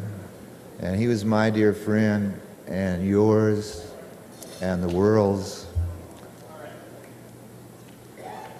He achieved much more than being a successful artist. Um, he was a truly great man. And, and, and so we're going to put him in the Hall of Fame. We're going to induct him. We're going to just push him right in there. But I need you all to say Hare Krishna. He's in there. Ja, van dezezelfde ceremonie is natuurlijk dat legendarische optreden van Wow My Guitar met, Oh ja. eh, met Prince. Met Prince dat die gitaar de lucht in gaat. Ja, er zit nog wel eh, een grappig verhaal vast. Laten we eerst Danny eh, daar even over aan het woord. We had Prince playing guitar, which was the classic backbend guitar throw, which was a little uh, gratuitous. really? You know, yeah, you know, whatever. But it's uh, um, it was an interesting. You know, everyone's always like, "Wow, he's smiling so much on stage," and I was I was smiling because I was just like, "Oh man." I could just imagine Tom and Jeff oh. in their heads going, "What the hell is going on?" Oh. It was it was definitely a moment to be shared with the whole human race, and I was standing front and center. So I was I was kind of looking at the Wilburys and the Heartbreakers, and then I was the buffer zone between Prince. Wow, that's an interesting place and to so be. I was just kind of laughing at how awkward the whole thing was, but it went down so well that it was it was a classic it really moment, did. you know. Ja, want Prince werd dus die avond ook eh, ingewijd in de Rock and Roll Hall of Fame. En die opende de, de show. En die baalde dus heel erg dat hij de show niet mocht afsluiten. Dus dan heeft, hij, eh, eh, heeft zijn management, de producer, zover gekregen dat eh, Prince gewoon op het eind ook het podium op mocht. En Danny die, die wist daarvan, dus zoon van George. hè. En, en Tom en Jeff, Tom Petty en Jeff Lynne, die wisten er helemaal niks van. De rest van de band ook niet. Dus op een gegeven moment, ja, Prince, ze hadden gewoon een smiddags met z'n allen geoefend, dat nummer. En op een gegeven moment, dus tijdens de ceremonie, komt Prince gewoon doodleuk het podium op eh, wandelen. En eh, gaat dus gewoon eh, ja, wel een weergaloze solo eh, spelen. Ja. En Danny Harrison, die staat dus echt compleet gewoon keihard te lachen. Omdat hij gewoon weet van, oh shit, ja, ik weet wel wat Tom en Jeff gaan denken. Wat is dit? Wat Ja. is dit? En dat Prince, waar hij het dan over heeft, dat zo'n backband gitaar, eh, Ja. wat hij het over heeft. Dat is dus op het eind, als Prince klaar is, dat hij dan de gitaar zo het publiek Ja. ingooit. Ja, en toen dan gaat de lucht in. Nou, als, je, Nee. als je het goed bekijkt, gooit hij hem niet. Hij gooit hem inderdaad echt Nee, gooit de hem lucht in. Ja. Nee, gewoon hup, zo, ja. de lucht. Of Maar je in- ziet in hem gewoon niet landen. Nee, je ziet hem niet landen. Nee, je ziet hem niet landen. Het Nee. lijkt alsof hij aan draadjes zit en Ja. omhoog. eh, ja. Ja, en Danny zegt dus dat is totaal eh, out of place was dit. Het was gewoon totaal ongepast om... eh, Maar hij steelt ermee de show eigenlijk. ja, hè? precies. Ja. Ja. En Terwijl dat- het gewoon voor George was natuurlijk. Ja. En Prince is gewoon door zijn eigen eigenwijsheid en eh, ego... eh, die heeft gewoon even Ja. de show gestolen. Is het, vinden jullie het erg? Ik vind het niet erg hoor. Nee joh. Maar, maar Dani dus is een beetje kritisch dus eigenlijk. Ja. Ja. Ja. met name door die gitaar eh, in Act. de lucht gooien. Ja. Gitaar-act op het laatst. Oh, ja. Ja. Maar ja, verder eh, ja, zegt hij van dit is wel eh, een van de momenten waar mensen voor altijd over zullen Ja. blijven pla- Ja. praten. Dus dat, hij was zich wel bewust van daarvan. Ze hadden dat nooit gehad. Nee. Ja, in 2006 dan, dan brengt hij het album Highway Companion uit. Dus weer met Jeff Lynne achter de knoppen. Dus die, die, die keert weer terug nadat Rick Rubin het veld heeft geruimd. En ik dacht meer van ja, is nou George Harrison, bedoel, natuurlijk eh, zo'n gigantische vriendschap geweest tussen die twee. Eh, is hij nou een beetje uit het leven verdwenen van, van Tom Petty of niet? En verwijst hij er muzikaal nog wel eens een keer naar? Ja, ik heb niet echt heel duidelijke voorbeelden gevonden, maar deze week luister ik nog een keer naar dat album. En toen hoorde ik dat nummer Ankle Deep. En dacht van, verdorie, hier zit gewoon een solo in. Ik, ik kan me niet voorstellen, die wordt gespeeld door Mike Campbell, maar ik kan me niet voorstellen dat Tom Petty niet even aan George heeft gedacht.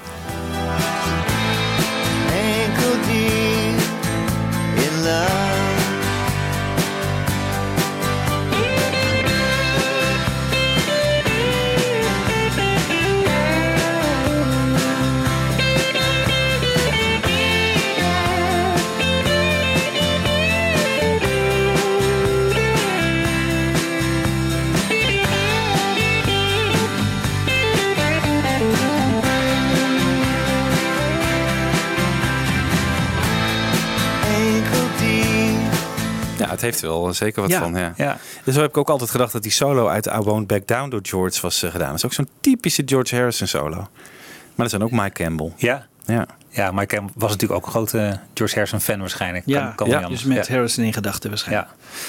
Ja. Eh, en typische Jeff Lynne sound dit ook weer trouwens. Hè? Ja. Die akoestische gitaren. Ja. Ja, 2009, daar hebben we geen audio van helaas. Maar ehm, dan wordt George Harrison, dat is weer een, eh, een eerbetoon. Daar Tom Petty natuurlijk weer bij. Dan krijgt hij een, eh, een ster op de Walk of Fame in Hollywood. En daar is dus ook Paul McCartney aanwezig. En de spaarzame foto's die je dan van Paul en Tom ziet, die zijn allemaal volgens mij van deze gelegenheid.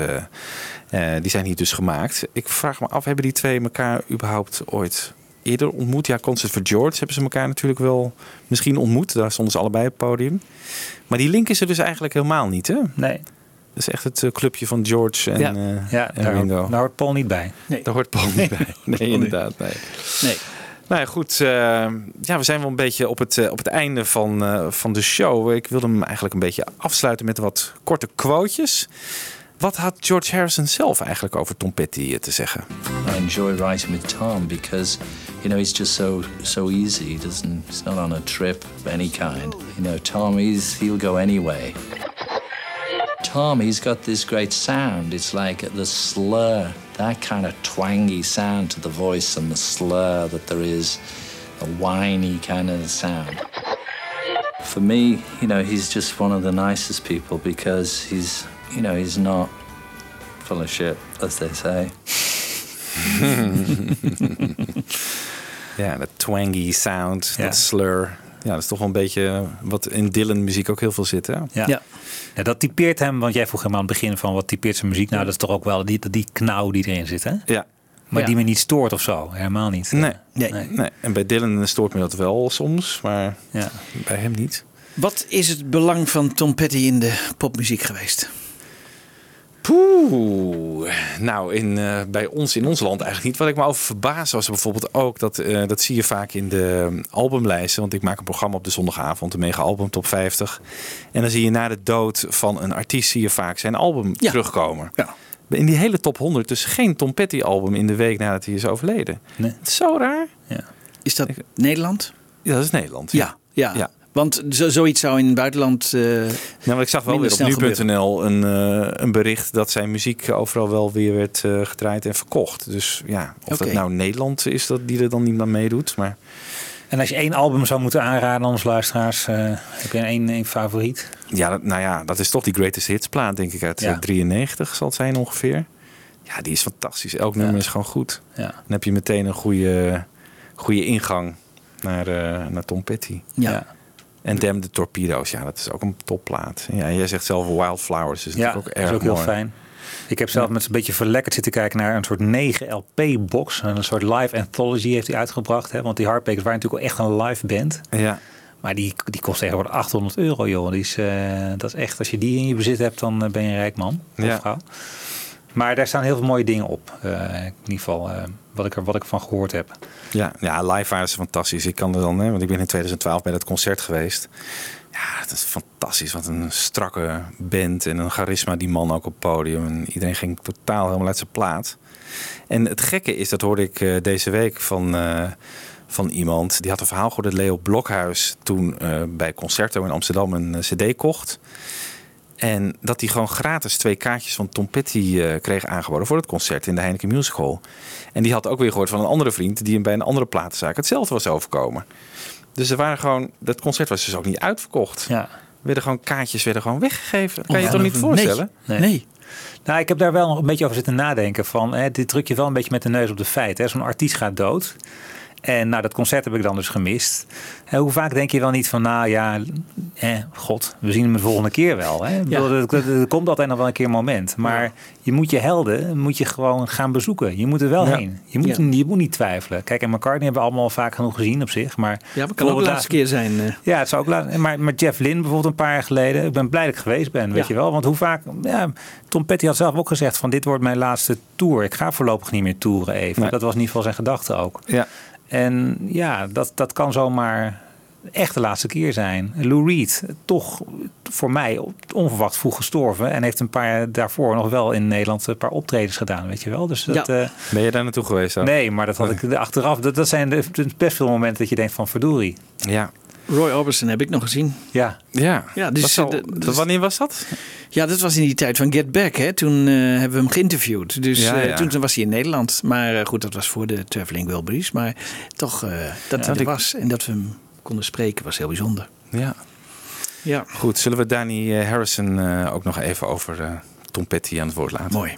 when I was a kid, he was always so supportive of me playing and let me hang out and see the inner workings. I always sat, you know, with Bugs on the guitar stand and just seen every Heartbreakers show. But in more recent years, I think since my dad passed away, he's been a real, him and Jeff, you know, they've both been real dads to me. Mhm. And uh, I love them both so dearly. And they're just, uh, even just seeing them in passing, it's, it's, um, I have a very different relationship, and that's not nothing to do with all of the great music. That's just as a family member, how much I Exactly. love them. Yeah. Um, but yeah, they're not bad at music either. Ja, mooie woorden. Ja. Dit heeft hij eh, begin dit jaar eh, uitgesproken toen Tom dus eh, die prijs kreeg, die Music Cares eh, Award. Ik heb nog eens even die documentaire over Tom Petty en de Heartbreakers bekeken. Die heet Running Down a Dream. Een prachtige documentaire, is op DVD eh, te krijgen. Dus eh, zeker een aanrader. Dan krijg je in vier uur tijd. Dus best een lange documentaire, krijg je de hele geschiedenis. En daar zit op een gegeven moment ehm, een quote in. Nee, ik lieg. Dat zit niet in die documentaire, maar in Living in the Material World. Er zit een quote eh, van Tom Petty over eh, op het moment dat eh, Roy Orbison overlijdt. En eh, hij eerst een telefoontje krijgt met dat bericht. En het volgende telefoontje is van George. En dat heeft, ja, als je dat nu weet dat Tom Petty dood is, heeft dat best een bijzondere betekenis. It was very early in the morning. I think my wife took a call and then woke me up and told me that Roy had passed away. And then the next call was George. I don't even know if I should say what he said to me, you know, but I will will anyway. when I came to the phone, he said, Aren't you glad it's not you? I said, Yeah. Yeah, I am. You know, he goes, you know, he said, he'll be okay. He'll be okay. He's still around. He said, just listen. He's still around. And then that was all he had to say about it, you know. Ja, ik denk dat George gewoon hetzelfde had gezegd eh, nu over Tom, toch? He's still around. Ja, de muziek is er nog steeds natuurlijk. En eh, ja, ik wil Ja, maar zo van, eh, maak je geen zorgen. Eigenlijk is dat hetzelfde reactie van de Marici op de dood van Brian Epstein. Hè? Die, Ja. nee jongens, maak je geen zorgen. Die, Ja. Hè, eh, hij is nog onder ons. En, eh, Maar ja. Queenie, Queenie Epstein die begon helemaal te stijgen, toch? Toen Ja, eh, ja. George zei. Ja, ja. Ja. Ja. Maar het is wel die spiritualiteit van George natuurlijk, die wel overgewaaid is naar Tom ook. Want ik denk dat Tom ook door George heel erg eh, in die spiritualiteit is geraakt. Tenminste, dat gedachtegoed heel erg heeft omarmd door George. Ja. Dan blijft toch, blijft nog even knagen aan mij waarom die niet eh, afscheid heeft genomen van. eh, maar misschien had dat met die heroïne te maken. Want als ik nu weer Dani hoor hè, en ik hoor dit weer en Ja. hoe belangrijk die twee voor elkaar waren, hè, George en Tom. Eh, dan, ja, die eh, kinderen hebben ook met elkaar gespeeld. Ja, hè? Met, z'n- Ik ja. geloof dat Danny Harrison heel veel Nintendo-spelletjes heeft gespeeld met die dochter van Tom Petty. Ja. Ja, er is ook een hele mooie foto van Dani voor Friar Park, weet je wel, met zijn skateboard of zo. En dan heeft hij zo'n onder zijn shirt heeft hij zo'n onder zijn blouse heeft hij een shirt van Tom Petty en de Heartbreakers aan. Echt? Oh, wat leuk. Heel gaaf. Wat leuk, ja. Is hij denk ik een jaar of acht of negen of zo. eh. Heel leuk. Ja. We gaan afsluiten. We gaan, afsluiten met eh, een nummer van eh, Tom Petty. En daar zit nog een hele kleine McCartney-connectie aan. Want dat kwam ik tegen op Twitter van iemand die aanwezig was op eh, 2 oktober. Hè, dus de dag van het overlijden. Bij een Paul McCartney-concert in Detroit, in Little Caesars Arena. En daar stond bij van Sitting here waiting to see Paul in Detroit for the last song before the video. Dus als die video die, zijn concert opent. The DJ played Patty's You Don't Know How It Feels. En toen werd er dus geklapt aan het begin en aan het eind. En ja, die kerel die dit dus twitterde, die, eh, die zei ik hield het niet droog. Op een of andere manier staat de- deze hele mix staat het op eh, YouTube. Dus we hebben het in redelijk goede geluidskwaliteit. Dus dan kun je horen hoe, eh, hoe er geklapt wordt. Ik denk dat het wel een mooi slot is van deze show over eh, Tom Petty en zijn relatie tot de Beatles. Tot de volgende keer.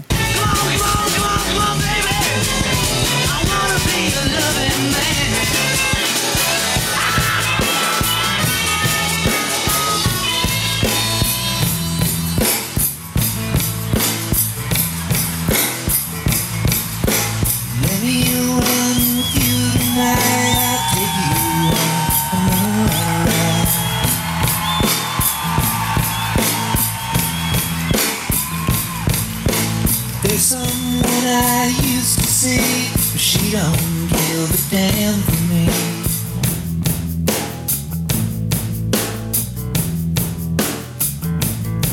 But let me get to the point. Let's roll another joint and turn the radio loud. I'm too alone to be proud, and you don't know how it feels. You don't know